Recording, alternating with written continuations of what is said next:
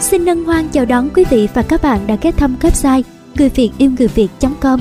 Quý vị thính giả thân mến, hôm nay chúng tôi vô cùng vinh dự được giới thiệu đến quý vị và các bạn quyển sách được mang tên Tư duy như những nhà đầu tư vĩ đại, quyết định sáng suốt hơn, đầu tư đẳng cấp hơn.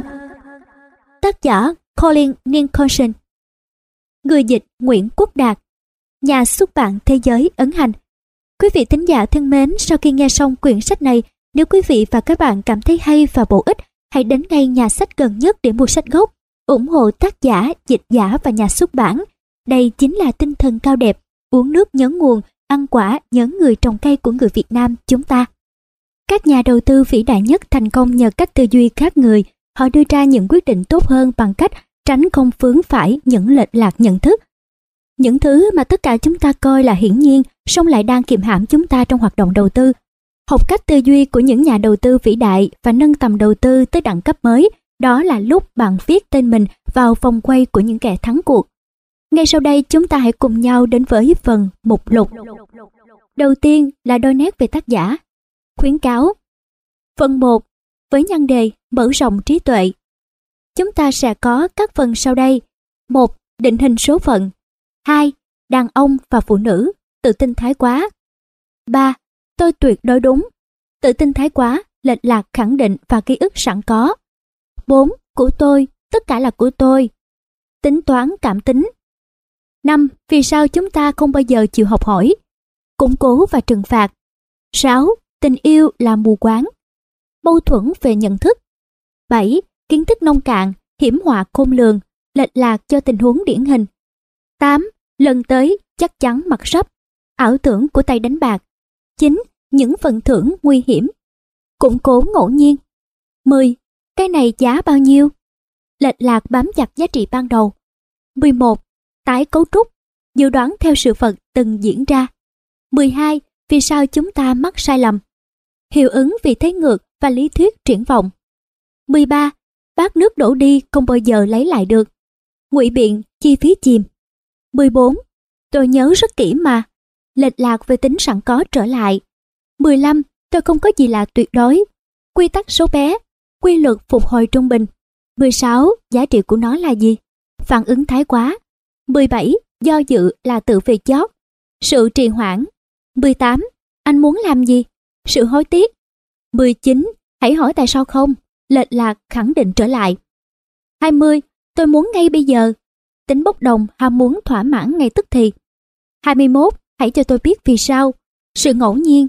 22. Nó không thể xảy ra, hiệu ứng đà điểu. Phần 2 với nhan đề giữa dòng tuyết lở. Chúng ta sẽ gồm có 3 chương sau đây. Chương 23. Quy luật đám đông. 24. Ghi chép và luận bàn về tác phẩm đám đông của Gustave Le Bon. 25. Đối nghịch với niềm tin của đám đông. Phần 3 với nhan đề nắm bắt thời cơ. 26. 9 chìa khóa thành công. 27. Những thói quen sai lầm. 28. Xử lý thua lỗ. 29. Lên kế hoạch đón thành công. 30. 7 sai lầm đầu tư. 31. Bức tường. 32. Dương cờ trắng. 33. Hành trình gian nan. 34. Nhanh chân đến sớm. 35. Mù mắt vì sợ hãi. 36. Chinh phục nỗi sợ.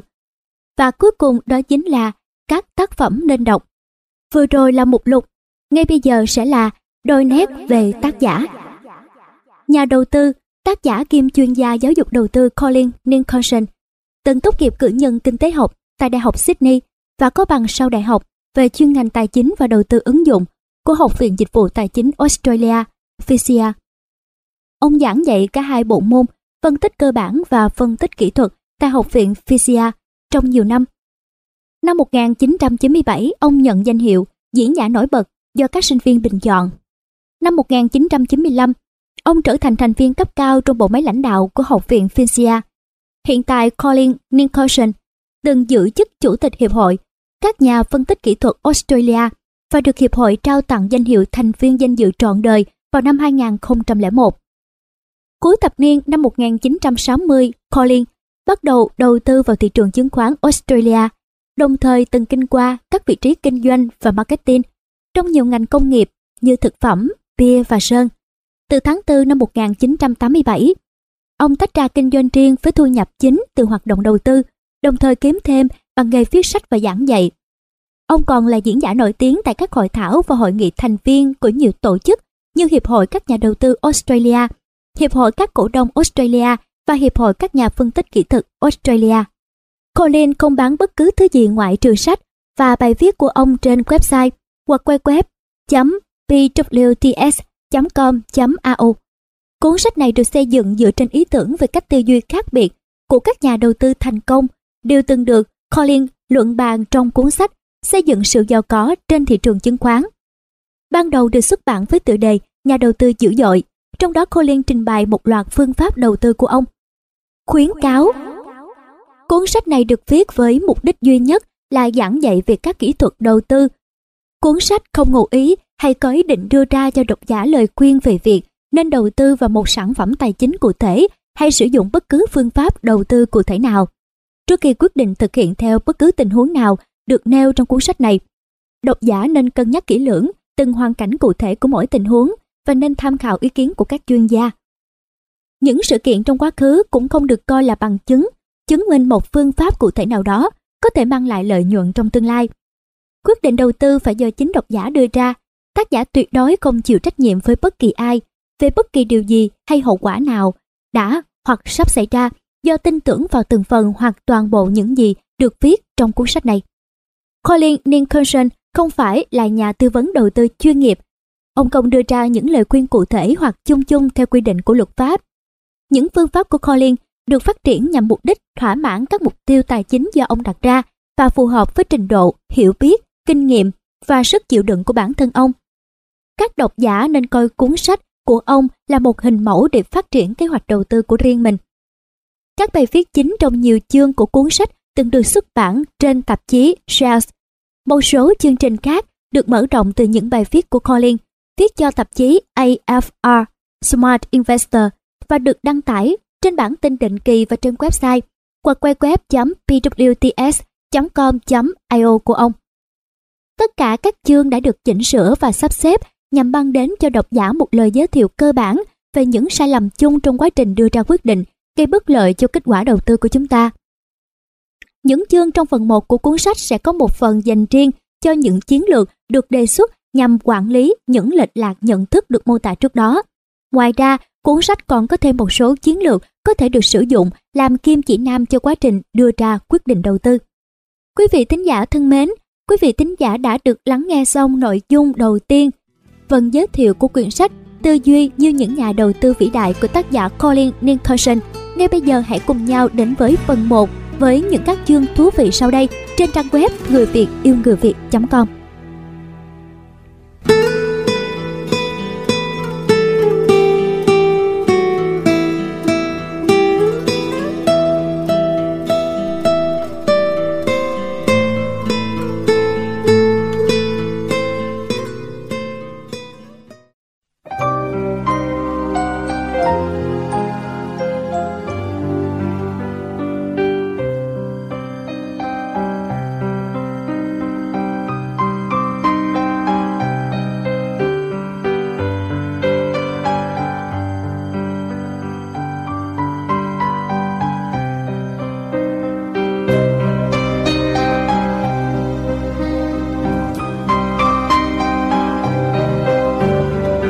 Chào đón quý vị và các bạn đã quay trở lại với trang web ngườiviệtiêu.com.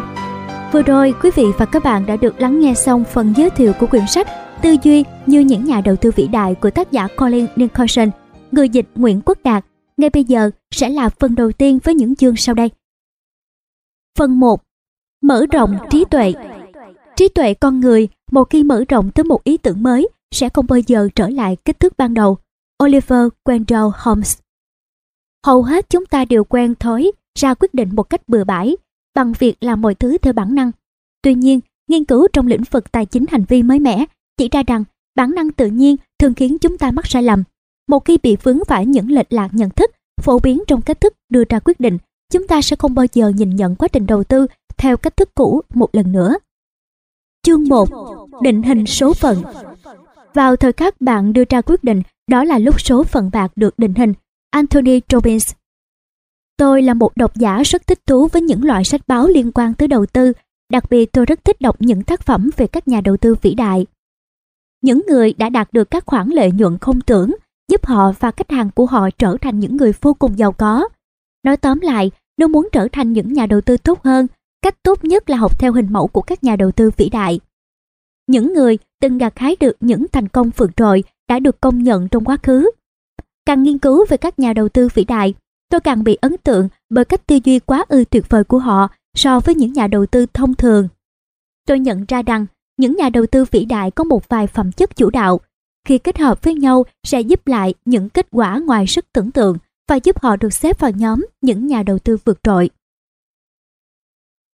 Học vấn, đây là yếu tố bắt buộc, không phủ nhận có một vài người tự học hoàn toàn, song đa số đều tốt nghiệp cấp 3 và nhiều người có trình độ sau đại học. Bên cạnh đó họ còn duy trì trình độ học vấn của mình thông qua nghề nghiệp bằng mọi cách, cả chính thức lẫn không chính thức. Trí tuệ, những nhà đầu tư vĩ đại có thể là những người có trí thông minh hơn mức bình thường, song không nhất thiết phải là những thần đồng, thậm chí một số người là người khuyết tật. Hiểu và khái quát ngành tài chính hiện đại không phải là điều dễ dàng, do đó nó đòi hỏi phải có sự đào sâu suy nghĩ trong nhiều năm. Kinh nghiệm, những nhà đầu tư vĩ đại không phải bỗng dưng vĩ đại ngay lập tức mà phải trải qua một quá trình rèn luyện lâu dài. Họ phát triển cho mình vốn tri thức uyên thâm về cách thức thị trường hoạt động, đúc rút kinh nghiệm từ những gì đã xảy ra trong quá khứ và mài sắt những kỹ năng của mình bằng áp lực trên thị trường. Ngoài những phẩm chất nêu trên, những nhà đầu tư vĩ đại còn học cách tư duy khác biệt so với những người bình thường đang mải miết đi trên phố, những người đang cố gắng đầu tư số tiền tiết kiệm mà mình có. Khi đọc về những quyết định giúp các nhà đầu tư vĩ đại gặt hái được thành công, tôi thấy các quyết định của họ thường rất khác người. Chúng đánh đố tôi hàng năm trời. Warren Buffett, một trong những nhà đầu tư vĩ đại nhất thời của tôi, từng khiến tôi vô cùng khó hiểu khi ông đặt bút viết lời tựa nổi tiếng cho cuốn sách kinh điển về đầu tư của Benjamin Graham, nhà đầu tư thông minh. Ông viết, điều cần thiết là phải có một khuôn mẫu, tư duy sáng suốt và đúng đắn cho việc ra quyết định cùng khả năng giữ cho các xúc cảm không bào mòn khuôn mẫu đó. Trong một thời gian dài tôi nghĩ câu nói đó chính là chìa khóa cho những gì mình hằng tìm kiếm. Để làm chủ thị trường, trước hết chúng ta phải làm chủ chính bản thân mình. Có vẻ như giải pháp mà Buffett đưa ra quá ư logic cho mọi quyết định đến nỗi tôi dập tắt mọi cảm xúc của mình bằng sức mạnh tuyệt đối của thứ logic mà tôi đang sở hữu. Tuy nhiên, dù đó là một phần lời giải cho bài toán mà tôi đang vướng phải, đồng thời là một bước tiến lớn trên con đường tìm kiếm chân lý. Song thực hiện nó không phải là điều đơn giản và dường như nó không đem đến giải pháp mà tôi đang tìm kiếm. Kể từ năm 1971, có rất nhiều nghiên cứu về cách thức đưa ra quyết định của con người được thực hiện. Với tư cách là một nhà kinh tế học, tôi được đào tạo để cho rằng con người luôn luôn ra quyết định nhằm tối đa hóa một cách logic lợi ích cá nhân trong bất kỳ tình huống nào. Kể từ khi nghiên cứu làm nền tảng cho bộ môn tài chính hành vi sau này, tôi nhận ra rằng con người phức tạp hơn thế rất nhiều và không phải lúc nào họ cũng cố tối đa hóa lợi ích của bản thân trong đầu tư nói riêng và cuộc sống nói chung. Thay vào đó, tôi nhận ra rằng khi đối mặt với việc phải ra quyết định về một vấn đề nào đó, chúng ta thường sử dụng các đường tắt hay gọi là phỏng đoán. Phỏng đoán là một cách khá thô thiển để giải quyết vấn đề.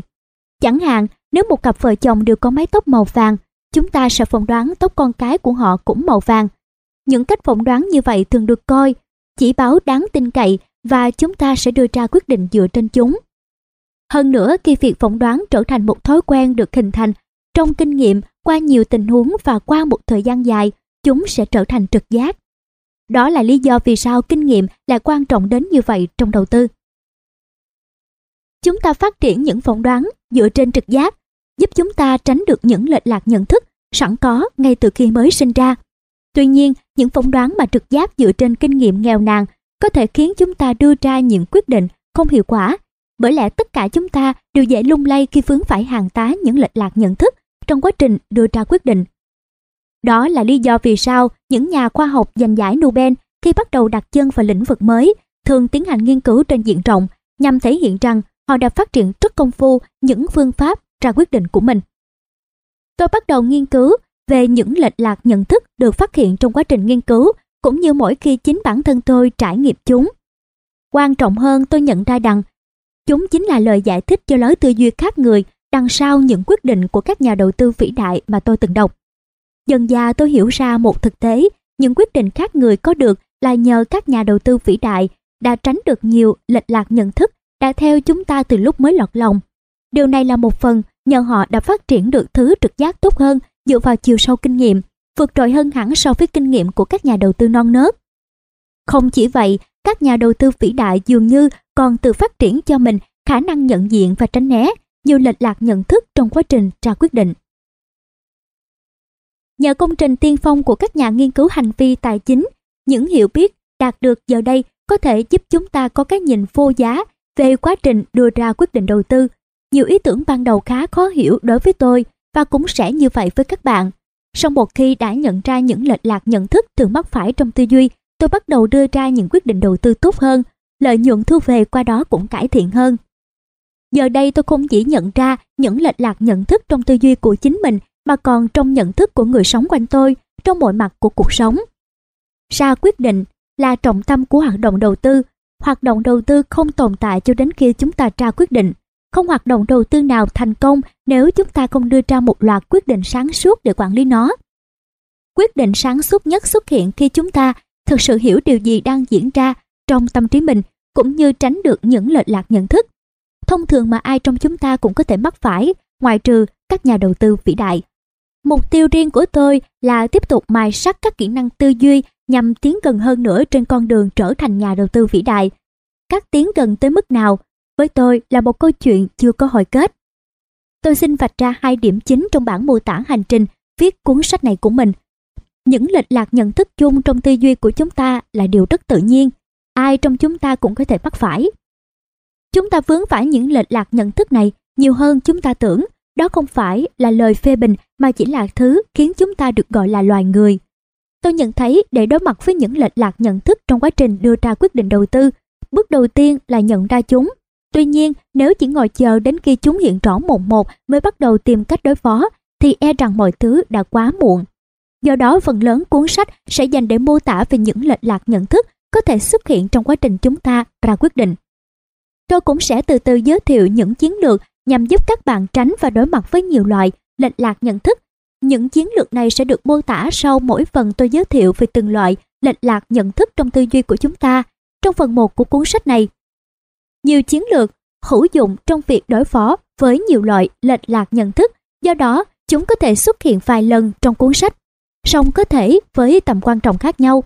Tôi hy vọng sau khi có được những chiến lược này trong tay, chúng ta có thể vạch ra cho mình lộ trình tiến tới trở thành những nhà đầu tư vĩ đại. Hãy cùng tôi tham gia vào hành trình đó.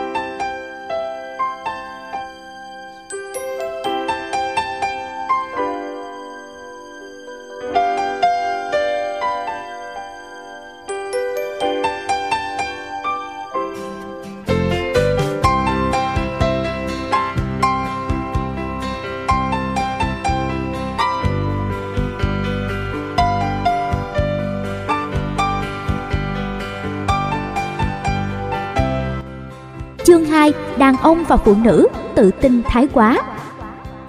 Hầu hết mọi người đều thiếu tôn trọng các nhà kinh tế học, một phần xuất phát từ một giả định cơ bản vẫn tồn tại từ lâu trong học thuyết kinh tế cổ điển. Thế giới mà các nhà kinh tế học nghiên cứu rất phức tạp. Kinh tế hiện đại ngày nay có rất nhiều bộ phận cùng hoạt động, mỗi phần lại có sự tương tác với các phần còn lại. Điều đó đồng nghĩa số lượng các mối quan hệ cần được xử lý cũng rất lớn. Hơn thế nữa, theo thời gian, những mối quan hệ này cũng đổi khác rất nhiều.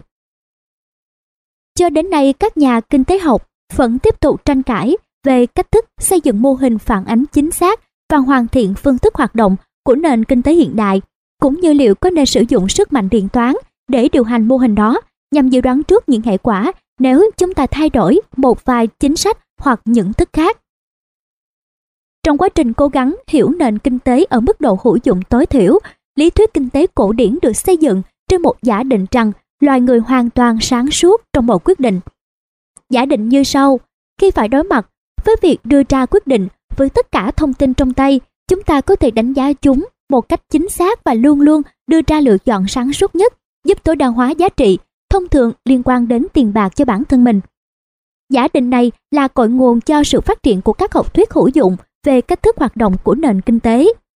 Tuy nhiên, nếu chịu khó, dành chút ít thời gian suy ngẫm về điều người khác và chính bản thân mình thực sự làm, mọi người sẽ nhận ra rằng những giả định như vậy lại tạo ra rào cản giới hạn tính hữu dụng của các học thuyết. Trên thực tế, chúng ta hiếm khi có được đầy đủ thông tin, chúng ta gặp vô vàn khó khăn trong việc đánh giá vấn đề và không phải lúc nào cũng hành động theo lý trí một cách hoàn hảo. Đôi khi chúng ta ra quyết định một cách bất đồng và theo cảm tính. Tất cả chúng ta đều bị vướng vào cái gọi là những lệch lạc nhận thức và thường đưa ra những quyết định trọng đại nhất theo cách không phải là tối ưu nhất. Trong những thập kỷ qua, thực tế kể trên đã thôi thúc nhiều nhà nghiên cứu tiến hành khảo nghiệm về cách thức ra quyết định của con người. Thay vì dựa dẫm vào những hình mẫu lý thuyết cũ rích, họ nghiên cứu cách con người thực sự ra quyết định, chứ không phải dựa trên giả định con người luôn luôn quyết định một cách hoàn hảo dựa trên lý trí. Công trình của họ góp phần vén màn bí ẩn về hệ thống ra quyết định phức tạp và hỗn độn, song vô cùng thực tế của con người, đồng thời giúp chúng ta nhận biết và thấu hiểu những lệch lạc nhận thức mà bất kỳ ai cũng vấp phải trong quá trình ra quyết định. Bên cạnh đó, nó còn giúp chúng ta hiểu phải làm thế nào để cải thiện các kỹ năng ra quyết định thông qua việc kiểm soát những lệch lạc nhận thức như vậy. Lĩnh vực nghiên cứu mới mẻ này được biết đến với tên gọi tài chính hành vi. Lĩnh vực này tập trung tìm hiểu cách thức chúng ta hành xử trong những tình huống khác nhau, bao gồm cả việc chúng ta định giá cho một sự vật như thế nào và cách hành xử của các nhà đầu tư trên thị trường chứng khoán. Trên thị trường chứng khoán, các nhà nghiên cứu thực hiện công trình của mình bằng cách quan sát và đo lường chính xác hành vi của con người, qua đó ước lượng kết quả mà những người này đạt được. Đơn cử một nghiên cứu của Brad M. Barber và Terence Odean, trong đó khảo sát kết quả giao dịch của 78.000 tài khoản tại một công ty môi giới chứng khoán với phí hoa hồng thấp của Mỹ trong giai đoạn từ năm 1991 tới năm 1996. Sở dĩ công ty môi giới này được chọn là do những khách hàng của công ty đều tự đưa ra quyết định của riêng mình, hoàn toàn trái ngược với một công ty môi giới truyền thống. Trong đó, khách hàng sẽ hành động dựa trên lời khuyên của nhân viên môi giới hoặc bán hàng. Hiệu suất hoạt động của 78.000 thương nhân được đo lường so với lợi nhuận chuẩn thu về trong trường hợp những người này không thực hiện bất cứ vụ giao dịch nào trong một năm, và số lượng cổ phiếu mà họ nắm giữ không đổi so với đầu năm trong khoảng thời gian 12 tháng. Kết quả thu được cho thấy những thương nhân này tốt nhất là ngồi yên và không thực hiện bất cứ vụ giao dịch nào, bởi danh mục đầu tư đầu năm của họ có mức lợi nhuận trung bình 2%, tốt hơn rất nhiều so với những gì họ thực sự thu về từ hoạt động giao dịch. Dưới đây là bảng tổng hợp kết quả. Kết luận ở đây là chỉ 10% các thương nhân giỏi nhất có khả năng bắt kịp chỉ số thị trường rộng hơn trong khoảng thời gian 12 tháng này. Kết quả này cũng gần tương tự với nhiều nghiên cứu trước đó, trong đó đều cho thấy ít nhất 90% thương nhân gặp thất bại. Tuy nhiên, nếu vào thời điểm đầu năm, khi nhìn bảng này, hầu hết thương nhân đều tỏ ra không mấy bận tâm. Vậy, nếu phản ứng của bạn khi nhìn thấy bảng thống kê này cũng giống họ, sở dĩ những người này thản nhiên vì họ nghĩ họ sẽ nằm trong nhóm 10% thành công, thì chính xác bạn đang sở hữu thứ mà các nhà nghiên cứu gọi là sự tự tin thái quá. Các nhà nghiên cứu cũng khảo nghiệm nhiều người từ nhiều lĩnh vực chuyên nghiệp khác nhau. Kết quả thu được cho thấy một điểm chung: khi phải đưa ra những đánh giá chủ quan về một tình huống, tất cả chúng ta đều có được xu hướng đánh giá quá cao sự chính xác trong kiến thức của mình về hầu hết mọi thứ. Khi con người cho rằng đánh giá của họ tốt hơn so với bản chất thực của nó, các nhà nghiên cứu tài chính hành vi gọi đó là hội chứng tự tin thái quá. Các nhà nghiên cứu đã chứng minh rằng sự tự tin thái quá tuyệt vời nhất khi con người phải đưa ra đánh giá về những nhiệm vụ khó khăn hay phải dự báo những thứ khó đoán trước trong hoàn cảnh thiếu thông tin phản hồi mau lẹ và rõ ràng. Nếu chịu khó suy ngẫm đôi chút, chúng ta phải công nhận rằng giao dịch cũng là một nhiệm vụ vô cùng khó khăn. Thật vậy, chưa xét đến quá trình giao dịch hoàn chỉnh, chỉ riêng bước đầu tiên lựa chọn một cổ phiếu để giao dịch cũng là một nhiệm vụ vô cùng khó khăn. Ở đó, mọi phỏng đoán đều mơ hồ, trong khi các thông tin phản hồi thì khó hiểu và không chắc chắn. Mặc dù vậy, lựa chọn cổ phiếu lại là loại nhiệm vụ mà ở đó chúng ta thường xuyên tự tin thái quá về đánh giá của bản thân mình. Đối với các thương nhân, đặc trưng của tính tự tin thái quá sẽ tạo nên một quá trình. Bắt đầu việc chúng ta đánh giá quá cao kiến thức của mình về giá trị của một loại cổ phiếu. Chúng ta cho rằng những thông tin mà mình đang có sâu hơn và chính xác hơn. Hơn thế nữa, chúng ta còn tự huyễn hoặc rằng sự đánh giá của mình chính xác hơn những thương nhân khác. Lối tư duy này góp phần làm sâu sắc thêm sự khác biệt trong ý kiến của các thương nhân, dẫn tới tình trạng hoạt động giao dịch tăng vọt. Để kiểm chứng ý kiến trên, các nhà nghiên cứu đã chia 78.000 thương nhân tại công ty môi giới chứng khoán nói trên thành 5 nhóm, sắp xếp theo thứ tự lượng giao dịch từ thấp nhất đến cao nhất. Ở nhóm 20% các thương nhân ít năng động nhất, lượng giao dịch của họ trung bình là 2,3 lần một năm, lợi nhuận ròng trung bình mà họ kiếm được là 18,5% trong một năm. Đối với nhóm 20% các thương nhân năng động nhất, lượng giao dịch của họ trung bình từ 140 đến 250 lần một năm, song lợi nhuận ròng trung bình chỉ có 11,4% một năm. Có thể nói, càng giao dịch nhiều, những thương nhân này càng làm tổn thương nỗ lực làm giàu của mình. Để giải thích thuyết phục hơn nữa ý kiến cho rằng tự tin thái quá là nguyên nhân khiến các thương nhân giao dịch nhiều hơn, song thu được kết quả kém hơn, các nhà nghiên cứu đã tìm kiếm nhiều cách để so sánh những thương nhân mà họ cho là tự tin thái quá với những thương nhân tự tin thái quá ít hơn. Có rất nhiều những nghiên cứu trước đó có thể giúp họ làm được việc đó. Các nghiên cứu trước đó chỉ ra rằng cả phụ nữ và đàn ông đều tỏ ra tự tin thái quá.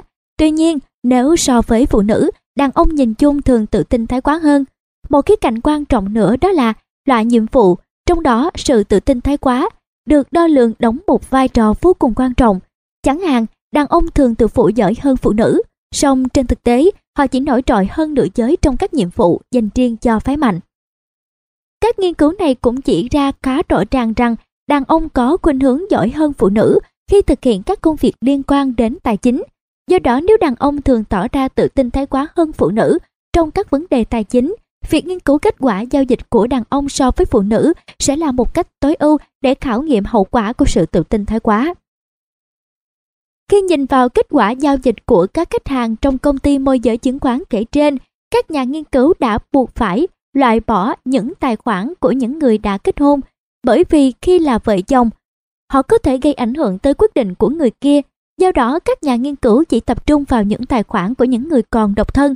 Điều đầu tiên được các nhà nghiên cứu chú ý đó là lượng giao dịch, hay còn gọi là hoạt động giao dịch của các thương nhân. Lượng giao dịch của phụ nữ là 50%, trong khi của đàn ông là 85%. Tiếp theo, các nhà nghiên cứu xem xét tất cả các kết quả lợi nhuận ròng quan trọng, rồi đem so sánh chúng với lợi nhuận mà danh mục đầu tư đầu năm của các thương nhân sẽ thu về trong trường hợp chúng được giữ nguyên.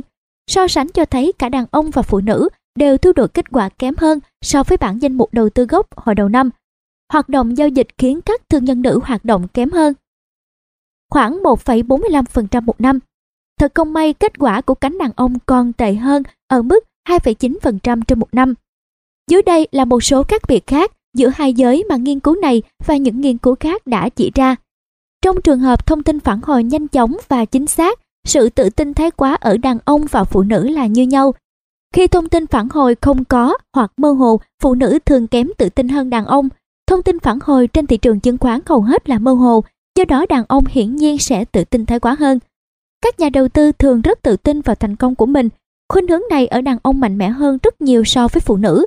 Cũng chính vì vậy, đàn ông trở nên tự tin thái quá hơn. Đàn ông thường dành nhiều thời gian cho các vấn đề tiền bạc và phân tích tài chính hơn so với phụ nữ. Họ cũng ít phụ thuộc hơn vào các tay môi giới. Họ thực hiện nhiều giao dịch hơn, có niềm tin mạnh mẽ hơn so với phụ nữ rằng việc lợi nhuận hoàn toàn có thể đoán trước được, và kỳ vọng lợi nhuận của họ cũng cao hơn phụ nữ.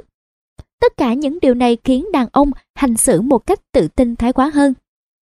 Các thương nhân ở cả hai giới đều có khuynh hướng nhắm danh mục đầu tư của mình vào các loại cổ phiếu nhỏ và kém ổn định hơn, song ở phụ nữ khuynh hướng này tỏ ra kém hơn. Chính vì vậy, sau khi cân nhắc kỹ lưỡng các nguy cơ, lợi nhuận thu về của các thương nhân nữ thường cao hơn các đồng nghiệp nam giới. Vậy có thể kết luận phụ nữ là những thương nhân giỏi hơn đàn ông bởi họ kém tự tin thái quá hơn.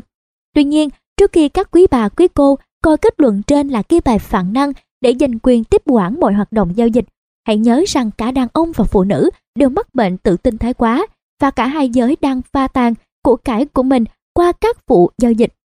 Đàn ông chỉ đơn giản làm điều đó thường xuyên và với một mức độ phá hoại lớn hơn phụ nữ mà thôi. Nghiên cứu này cũng khuyến cáo rằng cả hai giới sẽ kiếm được nhiều tiền hơn nếu ít giao dịch hơn.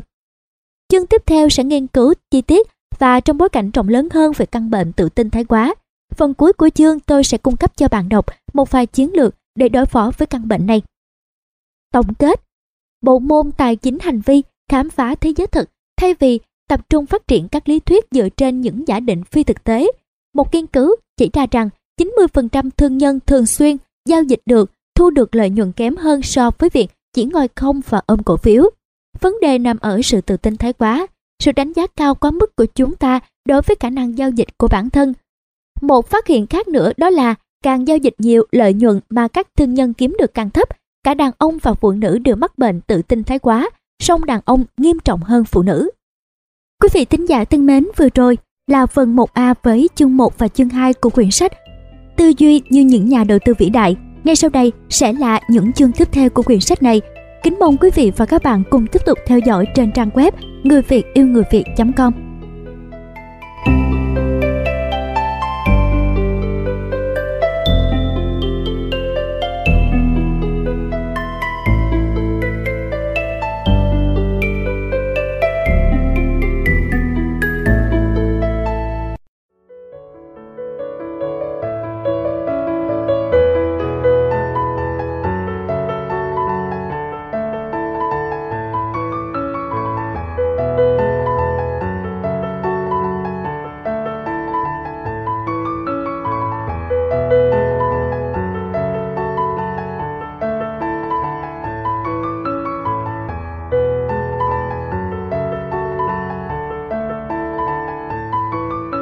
Xin kính mời quý vị và các bạn cùng tiếp tục theo dõi nội dung của quyển sách Tư duy như những nhà đầu tư vĩ đại ở phần 1B với chương 3 Tôi tuyệt đối đúng, tự tin thái quá, lệch lạc khẳng định và có ký ức sẵn có.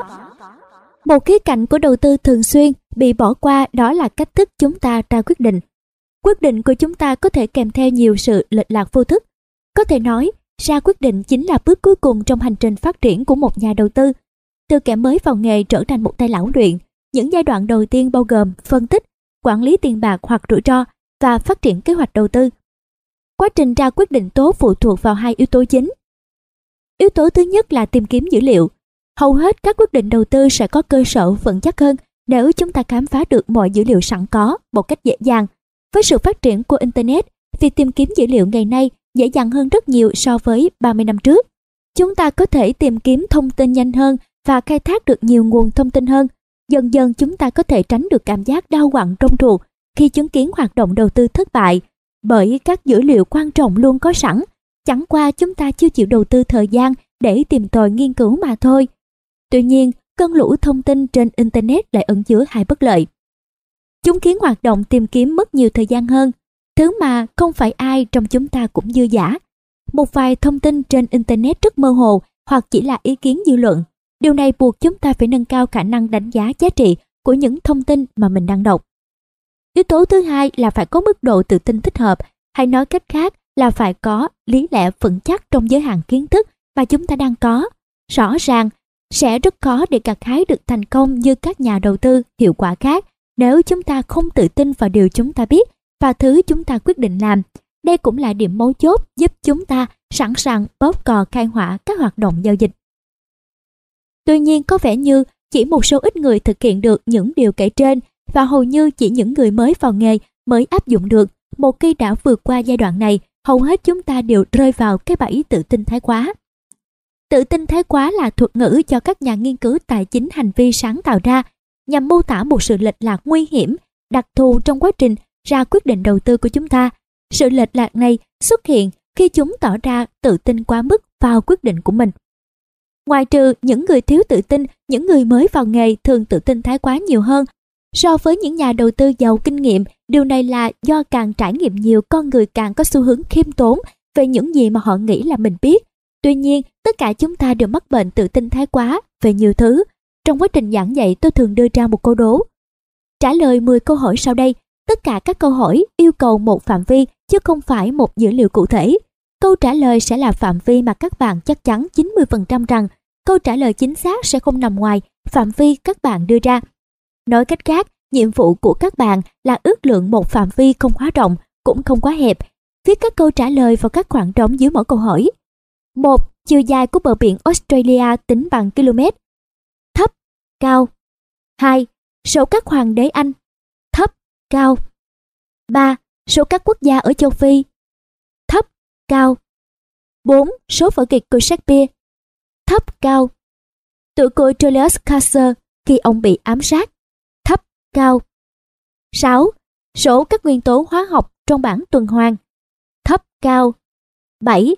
Số các giống cây bạch đàn. Thấp, cao. 8. Năm sinh của Martin Luther. Thấp, cao. 9. Chiều dài của máy gia tốc hạt lớn nằm bên dưới mặt đất tại biên giới Pháp, Thụy Sĩ, theo mét. Thấp, cao. 10. Chiều dài của tuyến đường sắt xuyên Sibiri nối liền thành phố Vladivostok và thủ đô Moscow theo km. Thấp, cao. Sau khi viết ra câu trả lời, bạn hãy lật sách tới phần cuối của chương này và đánh dấu xem mình đã có bao nhiêu câu trả lời chính xác trong khoảng mà bạn ước lượng. Dưới đây là cách để diễn giải số điểm mà bạn đạt được. Số điểm này sau đó được dùng để tính toán mức độ tự tin thái quá của bạn. Nếu 9 trong 10 câu trả lời nằm trong khoảng mà bạn ước lượng, điều đó có nghĩa bạn ít có dấu hiệu tự tin thái quá. Như vậy, bạn nằm trong nhóm 1% của dân số thế giới.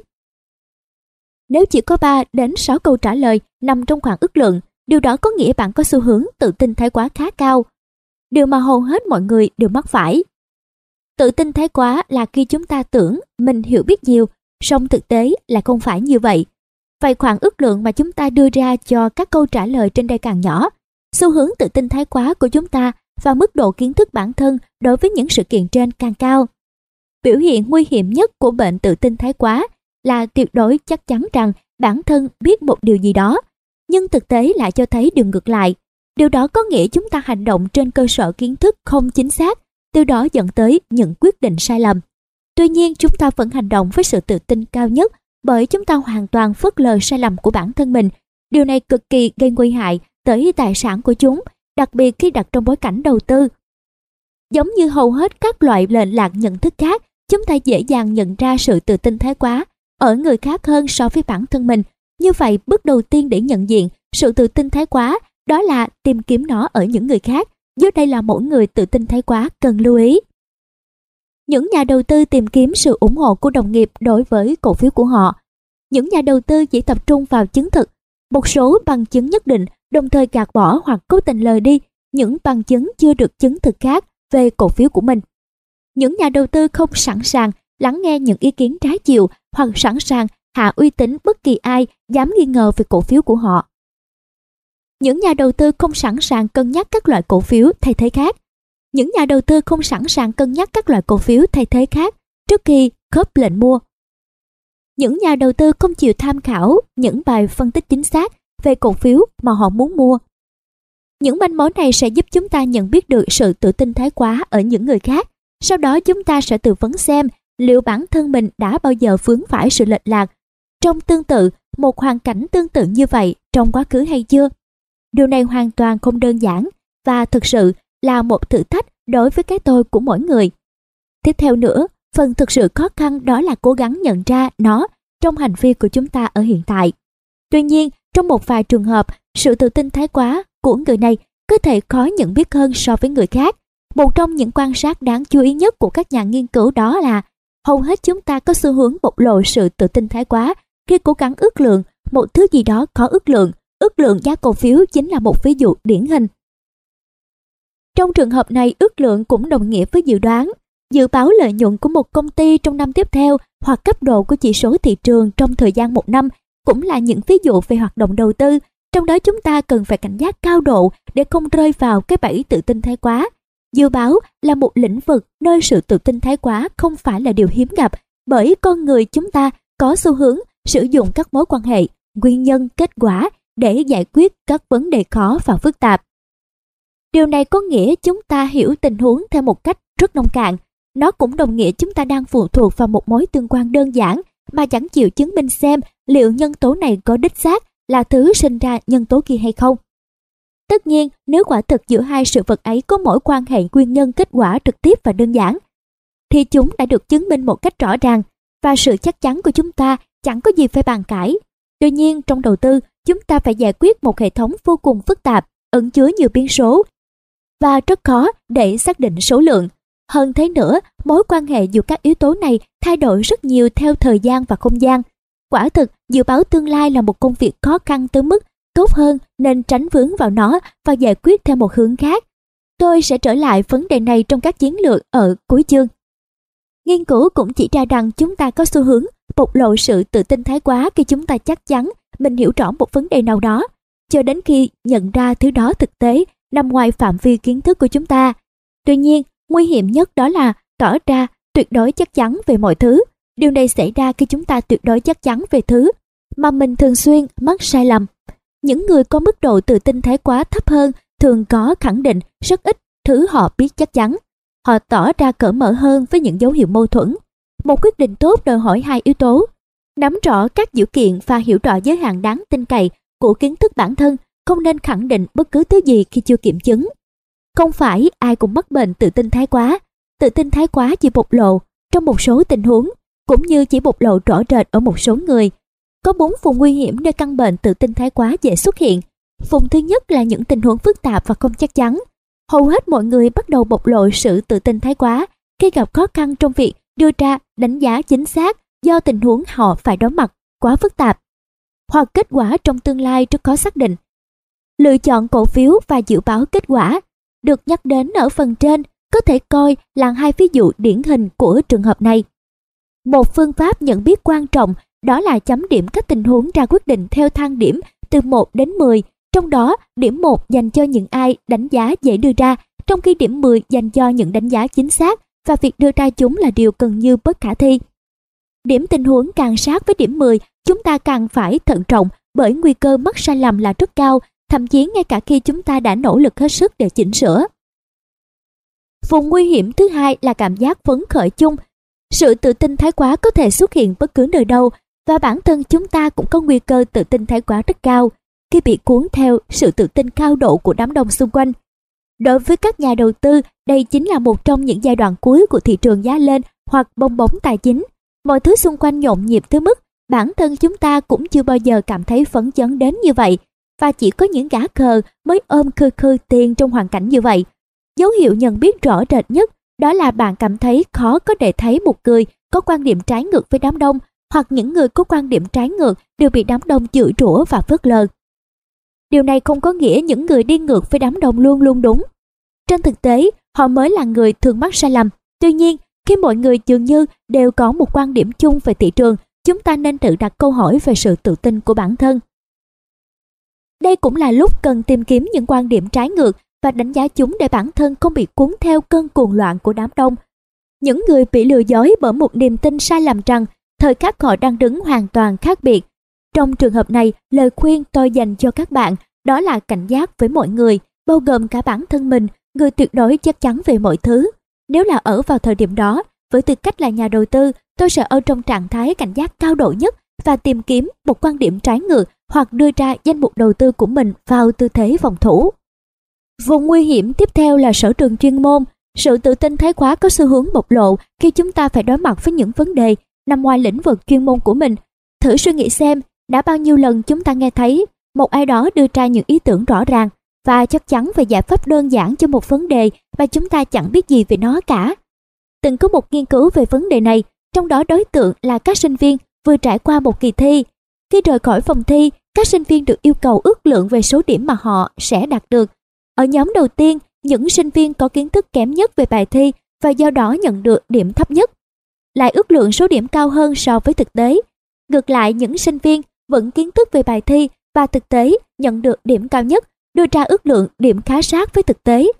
Một số sinh viên thậm chí đưa ra ước lượng thấp hơn so với số điểm thực mà họ nhận được.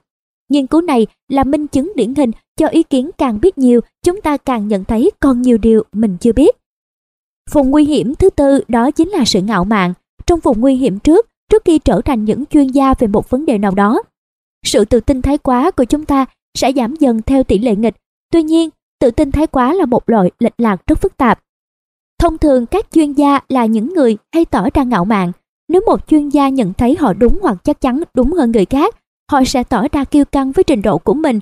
Điều này có nghĩa họ có thể trở nên tự tin thái quá, thậm chí ngay cả trong lĩnh vực nằm ngoài lĩnh vực chuyên môn của họ.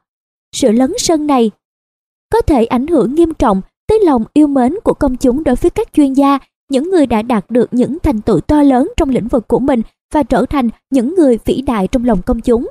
Để bản thân thấu hiểu tốt hơn về sự tự tin thái quá, sẽ rất hữu ích nếu chịu khó xem xét lại nguyên nhân vì sao chúng ta, những con người bình thường, lại vô tình phát triển thứ lệch lạc nhận thức như vậy.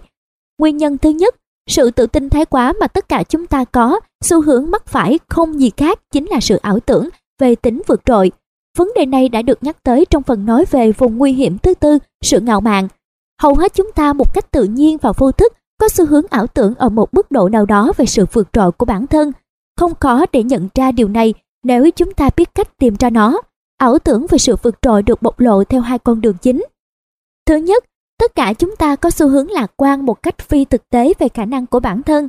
Có thể thấy rõ điều này khi nhìn vào các thí nghiệm về kết quả thi cử. Chỉ một nhóm nhỏ các chuyên gia thực thụ mới có khả năng tránh được xu hướng này. Trong tổng dân số trên hành tinh, họ là nhóm phần trăm vô cùng nhỏ. Đẳng cấp chuyên gia thực thụ của họ đạt được thông qua quá trình kiểm chứng khách quan, chứ không phải từ những đánh giá chủ quan. Thứ có thể chỉ là sự ảo tưởng trong hành động. Tóm lại, nếu bạn nghĩ mình là một chuyên gia thực thụ trong một lĩnh vực nào đó, và do đó bạn có thể đưa ra đánh giá vượt trội, hãy cẩn trọng và chắc chắn nó không xuất phát từ sự ảo tưởng của chính bạn. Trên thực tế, nếu bạn cho rằng mình là người vượt trội nhờ kiến thức chuyên môn uyên bác, điều đó không có nghĩa bạn là một chuyên gia thực thụ, bởi một chuyên gia thực thụ luôn luôn hoài nghi về trình độ chuyên môn của bản thân. Thứ hai, tất cả chúng ta đều có xu hướng phi thực tế hóa tương lai của bản thân. Điều này có nghĩa ai trong chúng ta cũng nghĩ rằng mình sẽ làm tốt, trong khi người khác sẽ phải vật lộn với khó khăn, dù chẳng có bằng chứng nào chứng minh cho niềm tin hão huyền đó là đúng. Có thể dễ dàng nhận thấy điều này thông qua một thí nghiệm đơn giản, được các học giả sử dụng đi, sử dụng lại, song có thể tái diễn ở bất cứ nhóm người nào. Những người chẳng hiểu vì sao chúng ta lại đặt cho họ một câu hỏi như vậy. Hãy đưa cho nhóm người đó một câu hỏi đơn giản, chẳng hạn họ yêu cầu bạn đánh giá khả năng lái xe của mình cao hơn hay thấp hơn so với những người còn lại trong nhóm. Lần nào cũng vậy, hơn một nửa thành viên sẽ đánh giá bản thân cao hơn mặt bằng chung của nhóm. Tuy nhiên, khách quan mà nói, một nửa trong số người trong nhóm đấy chắc chắn dưới mức trung bình, trong khi nửa còn lại có thể hơn trung bình.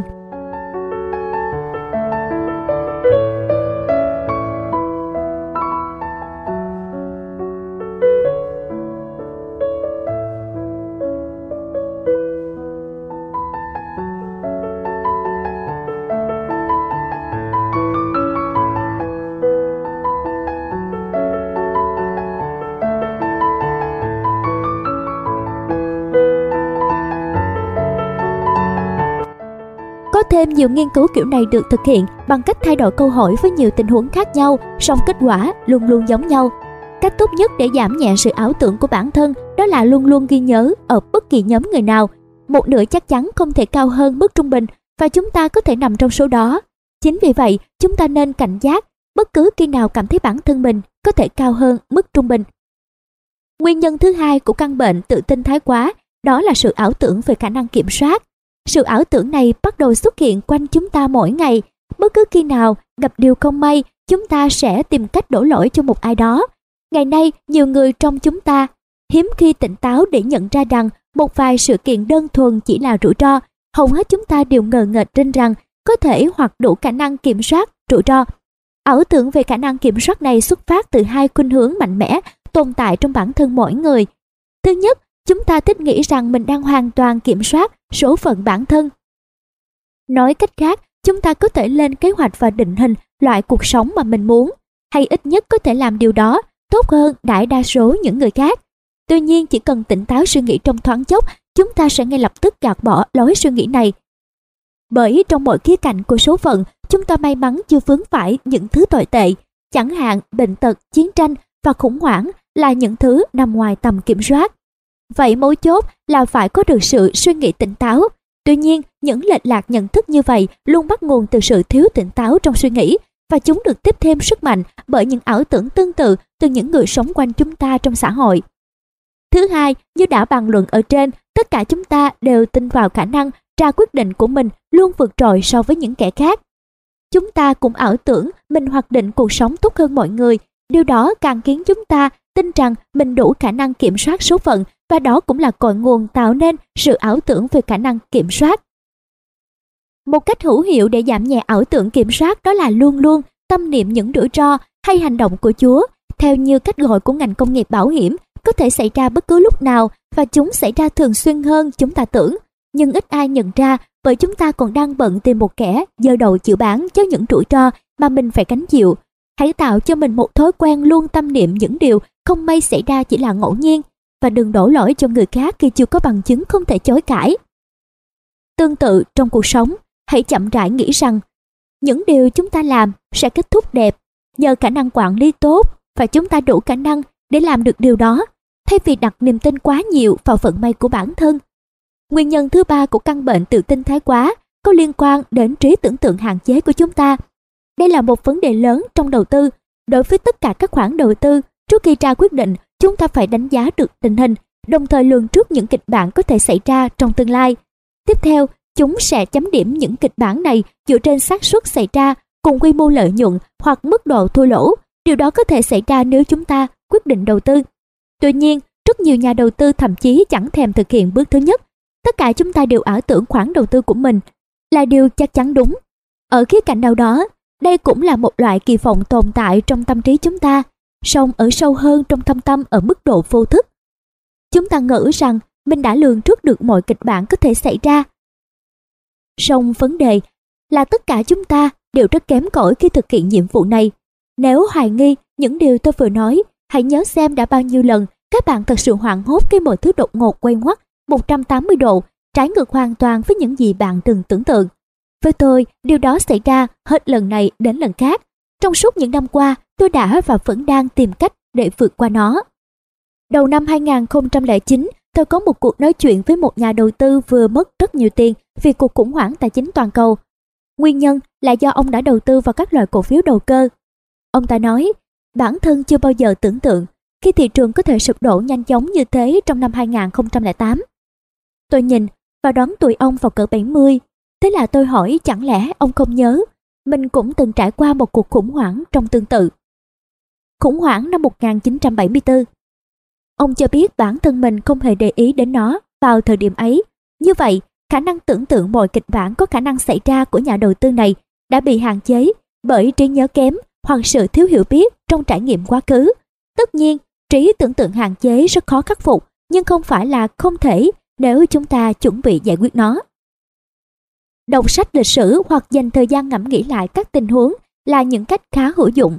Tương tự, chúng ta cũng có thể xem xét sự tưởng tượng của những người khác, những người không liên quan tới tình huống của chúng ta. Có một cách mà tôi rất thích làm, đó là liệt kê tất cả những tình huống xấu nhất có thể xảy ra. Sau đó tôi bắt mình viết ra tình huống xấu nhất, cho dù bản thân tôi không cho rằng nó có thể xảy ra. Tôi sử dụng cách làm này trong nhiều năm, và 25 năm trước, nó từng giúp ích cho tôi rất nhiều. Thời điểm đó tôi liệt kê một loạt những thảm họa đầu tư có thể xảy đến.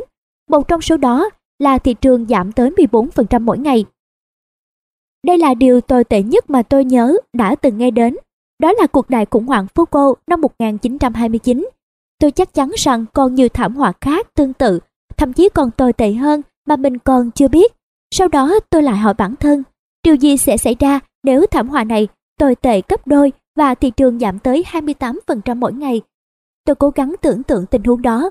Có lẽ phải có một cuộc chiến tranh lớn mới khiến tình huống này xảy ra. Tiếp theo tôi bắt đầu suy sẽ làm gì để cấu trúc và quản lý các khoản đầu tư chứng khoán của mình trong trường hợp thảm họa nổ ra.